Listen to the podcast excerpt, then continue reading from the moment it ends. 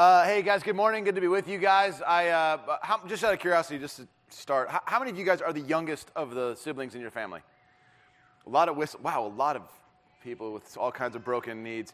Uh, but I, um, uh, you know, for those of you guys, my guess is in your house, you know, you watch your older siblings have, you know, like in photo albums, you have multiple photo albums of your oldest sibling and then it sort of begins to diminish. And by the time they got to you, your parents, it's like a brochure. Like, yeah, here's, here's our other one. You know, like, last night we dedicated my son. My other, I have three kids, and my, um, my oldest two, we, we, we dedicated them right around their, their first birthday. And we dedicated my son last night. He turns four in September.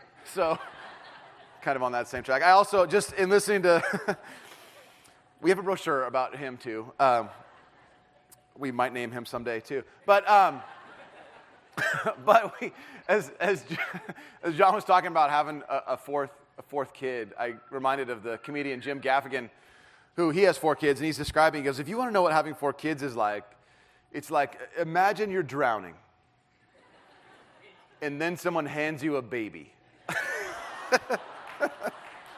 so I just think, that's the blessing we want you guys to have. And some other people in here already know that. And so, okay, where am I? Uh, hey, you guys, we're in a series called Dear God. We've been looking at the way that Jesus instructs his disciples to pray. And I always forget this. So, if you are a Bible passer outer person, would you just start doing that right now? Because I'm going to forget, and then we'll be praying, and you'll have that awkward, like, we'll have to wait before I can. We're praying right now. Just, I, I got you. Just wait. You know, like, so in order to avert that crisis, if you want a Bible, to read, to like look in. You don't want to just follow it on the screen. You don't have a digital sort of version of the Bible. You actually need to hold one. People will hand one to you. You can raise your hand and they'll give one to you. Anyway, we're looking at this series called Dear God. And uh, Jesus is sort of instructing his disciples how to pray. And he gives them this model. In Luke 11, they ask him, they actually say to Jesus, you know, how are we supposed to pray? And he gives them a version of this prayer we're going to read.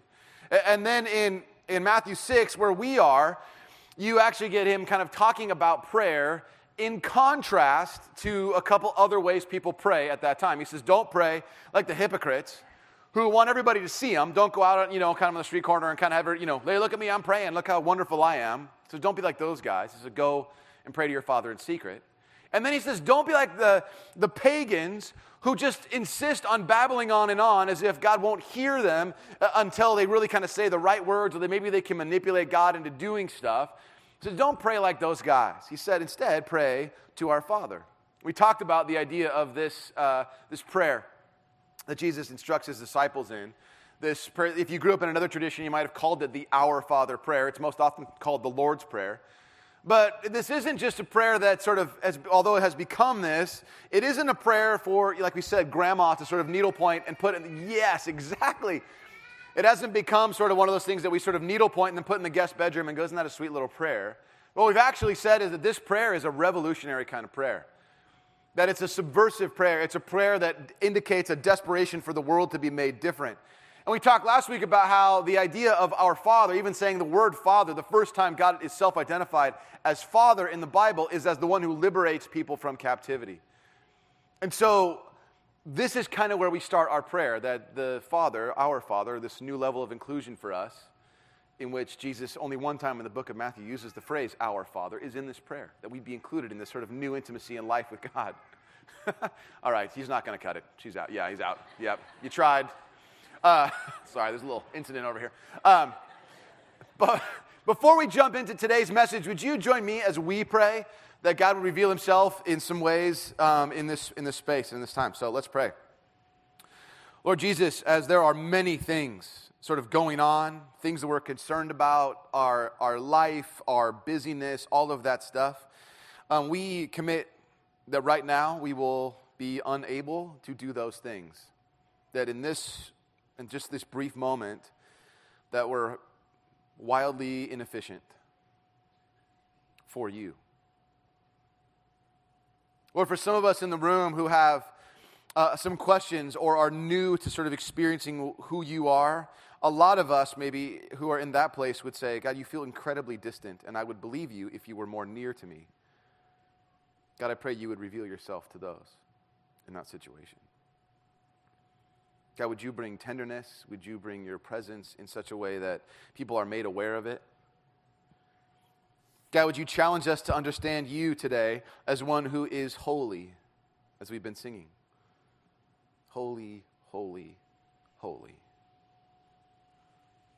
Lord, we pray above all things that you would be made known and that your love would be made more tangible in this place. In your name we pray, Jesus. Amen. Um, well, if you want, if you did have a Bible, you want to turn to Matthew chapter 6. I want to show you the prayer. We're going to come back to this at the end of the service as we pray it, but I just want to show you what we're talking about this prayer that Jesus has explained to his disciples about how to pray. It's in Matthew chapter 6, beginning in verse 9. And this is, this is what, like I said before, is what is called the Lord's Prayer. So here's what it looks like. Well, uh, we don't have to say it together. I just want to give you a sense of what it is, and we'll, we'll pray it later. Uh, but here's what it is. This then is how you should pray Our Father in heaven, hallowed be your name. Your kingdom come, your will be done on earth as it is in heaven. Give us today our daily bread and forgive us our debts as we also have forgiven our debtors. And lead us not into temptation, but deliver us from the evil one. Like I said last week, we talked about this idea of God being our Father. This is kind of a unique sort of inclusion into the intimacy with God that we talk about, the one who would liberate us from captivity. And this week, what I want to do is we don't get any really that much further in this prayer. We only want to get to the next phrase, which is in heaven. Now, when we talk about heaven, there are all kinds of crazy sort of understandings. No one's really sure, you know, no, but there's all kinds of these sort of things we don't know what to do with. Uh, uh, some people, when we talk about heaven, if you ask people to draw a picture of it or something, they imagine sort of people in togas and they're sort of riding escalators between clouds and they're kind of in this harp warehouse where it's like, uh, you know, everybody sort of magically knows how to play harps. You know, we sort of have this vision from Dante or Michelangelo about what that looks like. Others of us, if you ask, you know, what's heaven all about? A lot of us would say, well, it's kind of the fulfillment of every single desire I ever would have wanted on the earth. You know, like, well, I always wanted to have a big beach house with a view and I'd have a killer barbecue right there and a pool at the beach because why wouldn't you? And I'd have jet skis and a boat. And you just sort of have this like over the top, everything I ever would have. I remember when, I, when we were in, I was like a seventh grader and we were talking about my little small group, we were talking about what's, you know, of course, this probably wasn't the topic we were supposed to be talking about, but it was like, what's heaven going to be like? And I'm sure our small group leaders were like, whatever, we'll just go down this road. And so we start talking about heaven, and the conclusion we could come to as 12 and 13 year olds about what heaven was all about was that essentially it was a multiple day long water slide. This is right at the time when Wild Rivers, you know, was sort of just being built. If I remember correctly, it was like right around that time we're like, this is the greatest thing ever and it's going to be lots of we're going to be a couple days just going down the slide and then it will flatten out after we're like hungry or whatever and then there'll be like a cooler of sandwiches and orange crush and we'll just be like woo sandwiches and then more slide and you know it's like we had, we had to envision this whole idea of what heaven was like which is really the sort of fulfillment of a 12 year old sort of desire the term heaven itself even as we turn it into an adverb describes all kinds of things have you tried this ice cream it is heavenly you know, that, uh, you know, I, it was cold, and then I jumped into the jacuzzi, and oh, heaven. I mean, you just sort of have this sort of idea about what heaven is all about. Most people would say that, you know, the most popular or consistent understanding would be about heaven would be, well, this is the place you go where you're dead. If you're a follower of Jesus, then you, you know, when you're dead, you go there. And, you know, this is the eternal life that Jesus is always talking about. This is where it sort of takes place. This eternal life, this everlasting life takes place there. And I wonder as Jesus is talking in this prayer, is this what he's really talking about? Sort of water slides and harps and the life when you're dead? Or is he talking about something that has way more to it? That there's something far greater than the sort of popular understanding about heaven when he says, pray like this to our Father in heaven. If you want to turn in your Bible to Genesis chapter 1, verse 1, the very first time heaven is mentioned it says this. It's page one of your Bible if you're looking for it. Uh, it says this In the beginning, God created the heavens and the earth. Now, in the Old Testament, the Hebrew Bible, the word heaven is never mentioned singularly, it's always as a plural. And it's, so it's always the heavens. Even if you see it as heaven, it's always the heavens. And, and there's a couple things you got to know. First is this that because it's plural, it has a number of different definitions based on the context. Sometimes heaven is referring to like atmosphere or air or sky or you know where the stars are. And other times it's referring to the sort of non-material realm. And what we tend to believe is that that realm is really far away. What, what we know from Genesis 1 is this Heaven and earth are mentioned separately because they're not the same thing, and yet they're much closer than we might have imagined. Wherever the earth touches the sky, there's this commingling spheres of reality. Like I said, in the sort of Hebrew understanding, the ancient Near East, it wasn't like heaven was galaxies away, way far up in the sky. It was something different than that. Some way or another, the divine reality of God in heaven is bleeding into this world. Which is to say, well, I, am reading this, way, I'm doing a bunch of research for this message, and I'm looking at a systematic theology book, just looking through some stuff. And one of the things it says, I'm looking at this one particular scholar's sort of impression of heaven. And the very first sentence is, Heaven is wherever God's presence is. And I went, wow. It begs the question then for us, where is God's present God's presence not.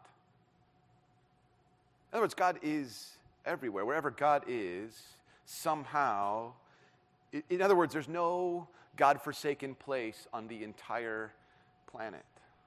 Some of you are like, that's not true. I have been to the DMV.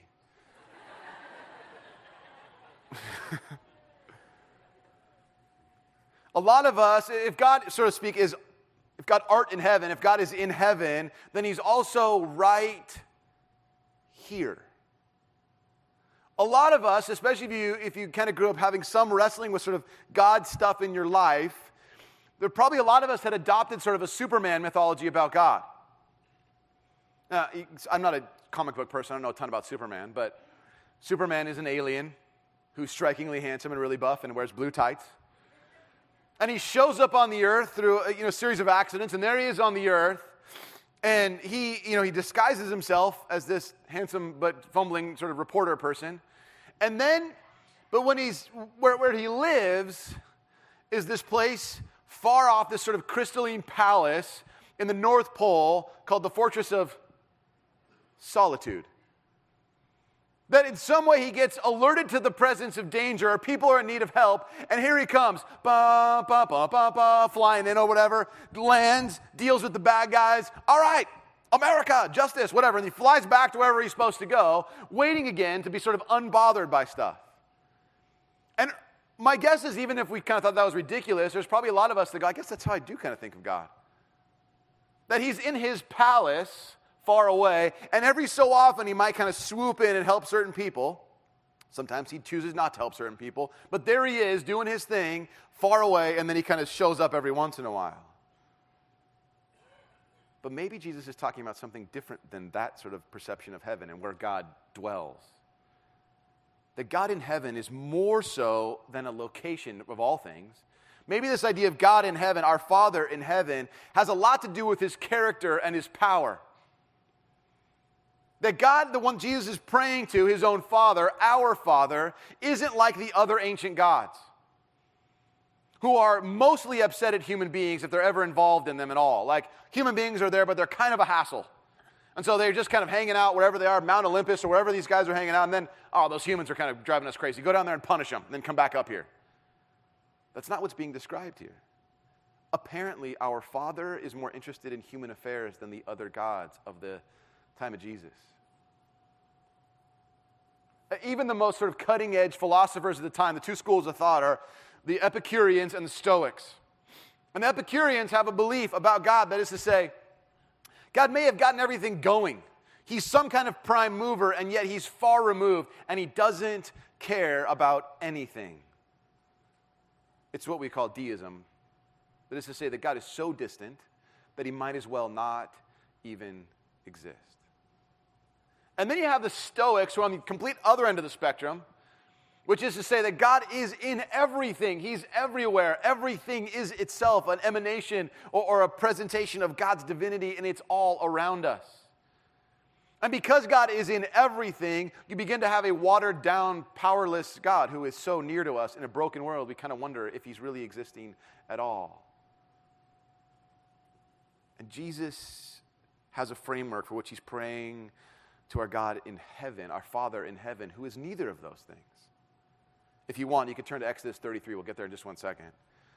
But God is neither uncaring and distant, nor is he, is he sort of merged with everything in our reality. And Jesus says in this prayer, pray like this to our Father in heaven. So, what is he talking about? In Exodus 30, there's a lot of ways you could talk about heaven and what Jesus is meaning here. Here's one way to sort of take a look at it. In Exodus 33, verse 7. Now, Exodus, I should say, this, is this is the time when all of the Israelites are wandering in the desert. They've left Egypt, the land of captivity, for 400 years, and they're walking into what is known as the promised land.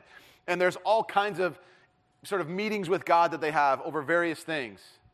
And this is kind of one particular meeting in which is sort of what kind of idea what you get in a second here. Verse 33, or sorry, Exodus 33, verse 7. Here's kind of how Moses meets with God. Here's what it says. Now Moses used to take a tent and pitch it outside the camp some distance away, calling it the tent of meeting. And anyone inquiring of the Lord would go to the tent of meeting outside the camp. And whenever Moses went out to the tent, all the people rose and stood at the entrances to their tents, watching Moses until he entered the tent. As Moses went into the tent, the pillar of cloud would come down and stay at the entrance while Moses while the Lord spoke with Moses. Let me stop right there. There is a tent to which God would meet with Moses. And when the people are wandering in the desert, so they know where to go, there's a pillar of cloud that they follow during the day.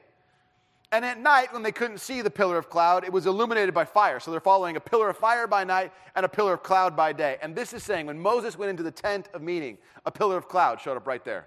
God's presence known in a powerful manifestation right there. Verse 10. When the people saw the pillar of cloud standing at the entrance to the tent, they all stood and worshiped, each at the entrance to their tent. The Lord would speak to Moses, listen to this, you might underline this, face to face as one speaks to a friend.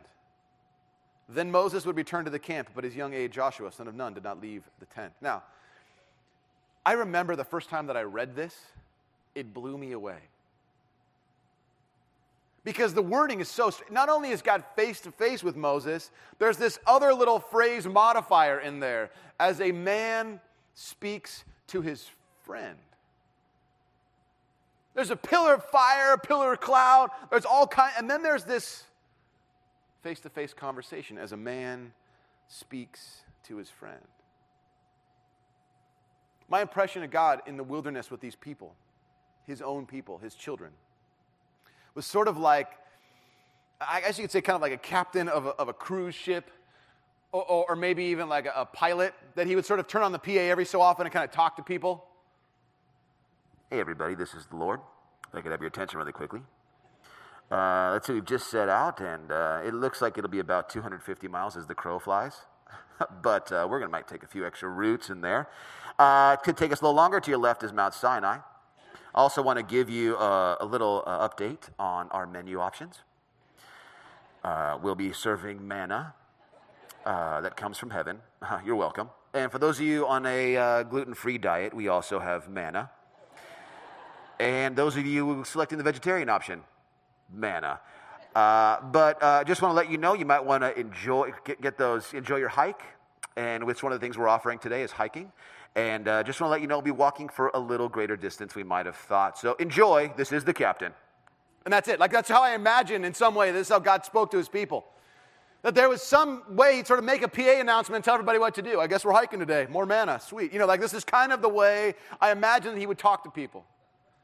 Only in this instance, what you see in Exodus 33 is that God's meeting with a person, Moses in particular, face to face as a man speaks to his friend. God in heaven meeting with Moses face to face as a man speaks to his friend. Go ahead and flip to Exodus 40. God is close. He is among us and with us, and yet God is somehow not. He's a he's like this pillar of fire and this pillar of cloud. In the scholarly world, the way that they describe this, this sort of phenomenon is in two words transcendence and immanence. Transcendent meaning that God is so beyond and so other than, and yet immanent in that he's so incredibly close and among. So you have a pillar of fire that's very much not like us, and yet he's speaking face to face, immanent. Some of you, the, the sort of simpler term to sort of describe this is the terms near and far. And I want to give you just a quick glimpse of, in case some of you are unclear about what that might look like, here's a Bible scholar from 1975. I want you to just sort of see him talk about it real quick. Hello there. This is your old pal Grover. Mhm. And today I'm going to talk to you about near and far. Mhm. In fact, I, little furry Grover, am going to show you near and far. Mhm.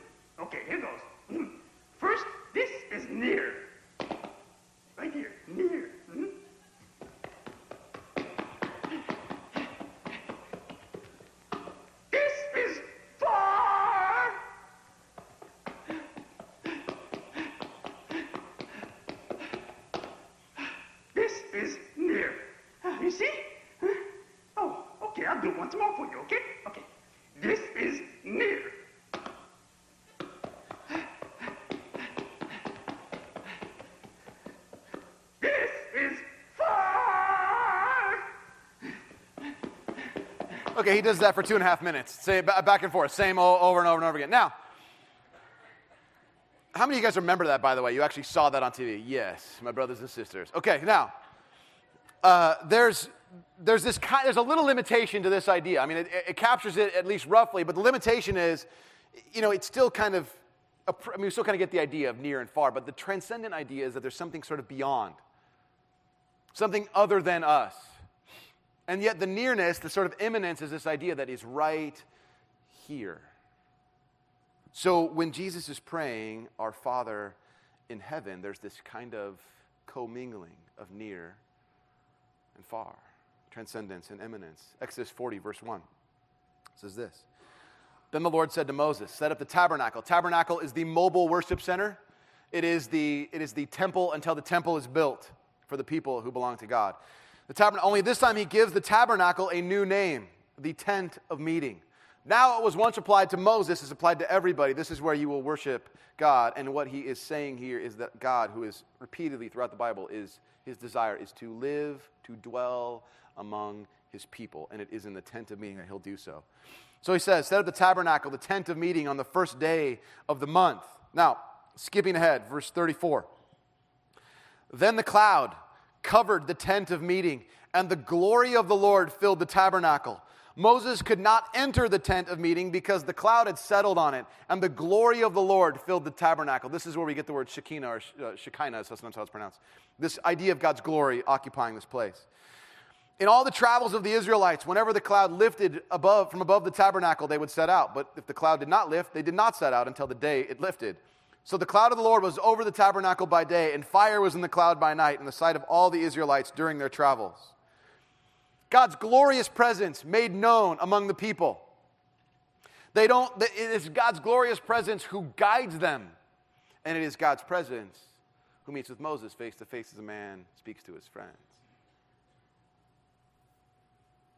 Is this tent, we're going to talk more about this next week too, by the way, but is this tent kind of a separate deal than all the other ordinary tents? Yes. Is, is, is, it, is this tent also, while it's separate, is it also among the people? Yes. Is God really near with his own people, choosing to dwell among them? Yes. And yet, is he somehow far, transcendent, other than them? Yes. It's this kind of idea of heaven where God dwells that is the backdrop for Jesus' prayer about where he is, for our Father in heaven. There is a reality of heaven in our midst, not the fortress of solitude super far away. A, a while ago, a couple years ago, we're on this pastor's retreat. Some guy had hosted us in his unbelievable cabin in the woods. And it's, it's, so, it's so unbelievable that he's like his only neighbor. Like there's nobody else out there. Like it, people are like, where'd you guys go? I'm like, I, I honestly don't know. I, I it, it was in Narnia. I, I don't know how to tell people where it is. But we're in this cabin, and because there's nobody else around, I mean, literally for miles and miles, you can't see another house from his house. And we're in the woods, there's this, which by the way is sort of the setting for a, like a really scary movie. This is like, oh, we're all by ourselves. No one knows where you are. That's weird. You know, like, okay, you know, but we're out in this wilderness. And one night he goes, hey, everybody, I want you guys to come outside. And, not everybody goes, but a couple of us are like, okay, we'll go outside. He goes, I'm going to turn off all the lights. And the, you know, our little, with little, it's like, it's this massive house and this compound. He's like, I'm gonna turn off all the lights. And we're like, okay, is that really wise? There's no, no one here. I mean, it's like this kind of little bit of fear, but also kind of what's this gonna be like? Turns off all the lights.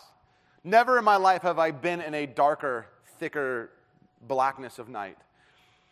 The stars are just absolutely, I mean, I've never seen, I didn't even not, did not even know there were that many stars. And then he says, as you know, as I also have lots of experience with these, he goes, um, uh, anyone want to try these night vision goggles? I'm like, oh yeah, I got those for walking my dog in Irvine all the time. Yeah, we need those. So obviously I got a few of those. So I've never worn night vision goggles. And he's like, you know, you know, don't you put these on? So everybody's taking a turn trying these things out. And, you know, I put them on and I'm like, oh, this is awesome. I could totally use these, you know, walking around, taking my trash out.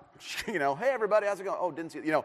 But I, I'm imagining how cool, and I'm looking at everybody, and of course they have sort of the, if you guys, I, I know not a lot of you have looked into night vision goggles, but some of you have, and you're just, don't brag about that, it's kind of nerdy. But, um, but I'm looking at people's eyes, and in people's eyes it has that sort of, almost like the red eye effect in a camera, but it, it's, just, it's just clear. It's like a, it, they look a little bit evil. And so I'm like, can you guys just back up a little bit for me? Because I got these vision goggles on. And I'm looking around, looking at stuff, looking at trees. You can see animals that you were just, you're like, wow, there's, they're right here.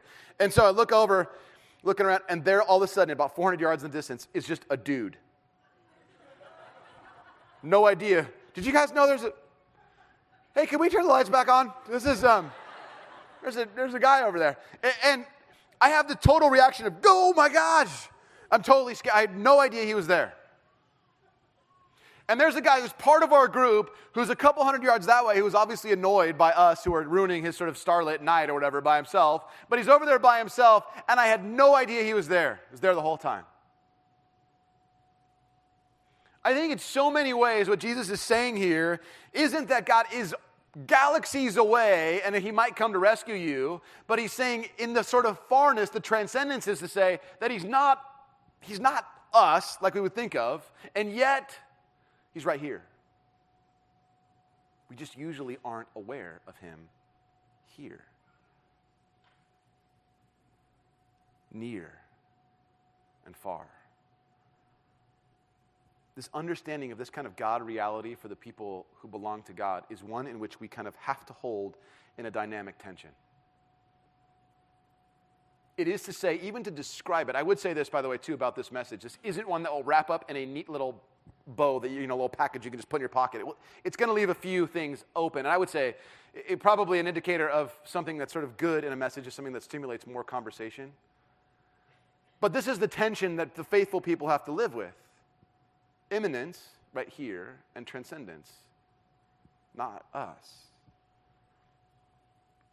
For God to be in heaven is to say, among other things, that he's not subject to the ways and powers and systems of the world, which is to say that he is not subject to sort of bribery and intimidation and fear and grudges or manipulation, that he is not involved in any kind of politics because our Father who is in heaven is somehow beyond the, geogra- the geographical sort of gods of the ancient world that he is for all people because he's not bound to a location or to a race.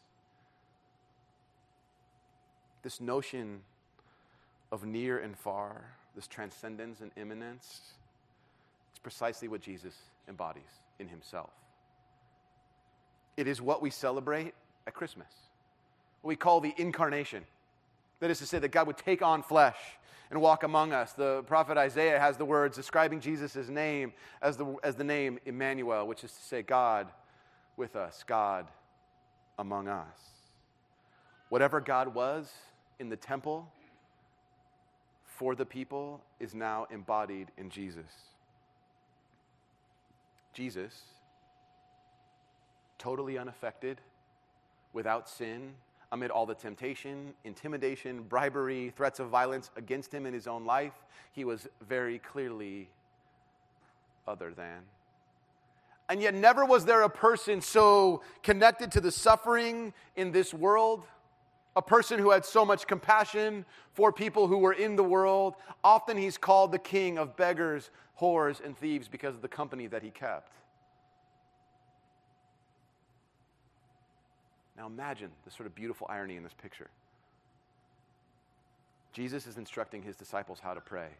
He is the very picture of this kind of transcendence and immanence. He's right there with them. And then he says, Pray like this to our Father in heaven. Now, our Father, just to remind you, is at least one of the things in which sort of has with it this idea of the, the, cultural idea of fatherhood is that the children would take on the trade of their own father. In other words, they're apprenticed to their father.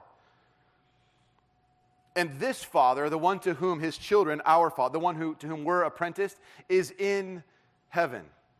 And I want to frame that for you in a couple different ways, and then we're going to close in some prayer. But here's what it looks like. The Apostle Paul writes this in Philippians chapter 3. You don't have to turn there, I'll just put it on the screen. But our citizenship, he says, is in heaven. And we eagerly await a Savior from there, the Lord Jesus Christ.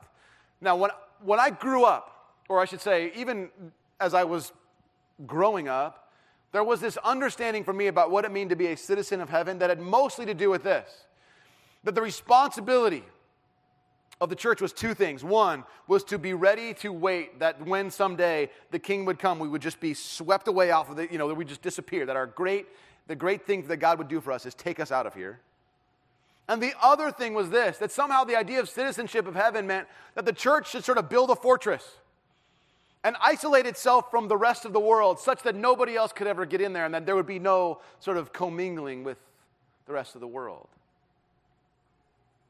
In the ancient world, when a king would come, an emperor would visit a town or a city, people would rush out, line the streets, and greet the king, and they would bring the king into the town. No one expected in the ancient world when they would run out to be part of the king, we're citizens of this other place. Like if the Roman emperor was to come, or citizens of Rome, for instance, they wouldn't expect them, the emperor would to come in, and they would say, Well, we're ready for you to take us out of here. The idea would be that they, through their own announcement, through their own life, would bring the full picture of the king into view for the rest of the town, the rest of the city. It's the same thing that's happening here. In other words, that this idea of transcendence and immanence of our Father, the one to whom we're apprenticed, is the way in which we ought to live. It is to say that we're not subject to the world, but yet we're also not ones who would depart from it. We the ones who would pray to our Father are near and far. There's a gravitation toward the world without being enveloped by it. To frame it another way, this is just really quickly in Luke 18. A, a, a man comes to Jesus, some of you might know the story, and says, Hey, what do I got to do? Here's, I'll just show it to you, verse 18. So this, a certain ruler asked him, Good teacher, what must I do to inherit eternal life? Now, a lot of us have this understanding that what he's asking is, How do I go to heaven when I die? That is such a tiny, tiny slice of what he's asking. What he's actually asking is in the same sense of the sort of citizenship of heaven, he's actually asking, how do I participate in the eternal kind of life now? And Jesus tells him, well, here's what you got to do. You, you got to follow these commandments. I did that. And then you got to sell everything you've got and give it to the poor. And the man went away sad because he had many possessions. The man was willing to be near to the world. And yet there was this sense of, I want to be a citizen of, I want to be a citizen, I want to participate in the eternal life. Well, that's going to mean you're going to have to break some things that sort of have a grip on you in this world too. And he went away sad. We live in the tension, the dynamic tension of nearness to the world and yet distance from it, transcendence too. What I want to do is this I'm going to give you, I'm going to walk you through kind of a prayer exercise. And like I said, a lot, of, a lot of what we would want to do in this message will be kind of taken care of in the next couple of weeks. But I just want to walk you through a prayer exercise that identifies the nearness and the transcendence of God. So would you pray with me? And then we'll, we'll walk through this a little bit. And so I'm going to walk you through a couple of the questions and then give you a couple ideas what that looks like. So just in your own, the quietness of your own heart, you might sort of talk with God about this. For some of us in here, we need to complete this sentence. All of us in some way. Because God, our Father, you are far transcendent, beyond, holy, fill in the blank. In other words, let me walk you through. God, because you are holy, because there is a desire in you to free us from captivity, to free me from captivity, would you identify the things for me in my own life that are holding me captive? God, would you call out the things to me that are somehow too married and enveloped in the world itself?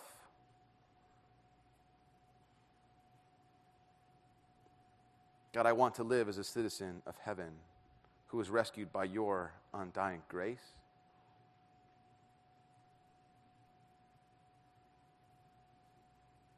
What is it in my life, Jesus, that is in my heart that is not tuned to you?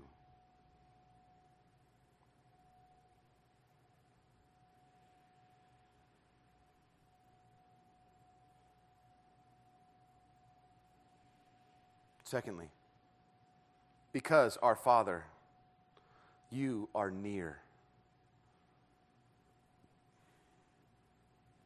Fill in the blank. In other words, because, God, you are unending in your tender, loving compassion and forgiveness. I need to be reminded in these ways that you would hold me like a child that you are not off in the fortress of solitude, that you are right here.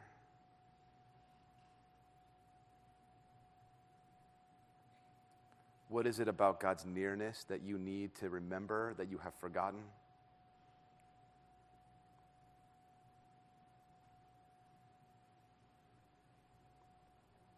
Lord Jesus, we acknowledge that you, who teach us how to pray to our Father, is near and far with us, transcendent and immanent. God, that we would be people who live, it's our desire to live, God, as people who are citizens of heaven, not disengaged from the world, but God, bringing your full story, your full image into view. God, we want to live as though the reality of heaven is as it is right here among us, that there is overlapping spheres of heaven and earth. Lord Jesus, we pray that we would be people who live as citizens of heaven. And as we pray, our Father who is in heaven. Amen.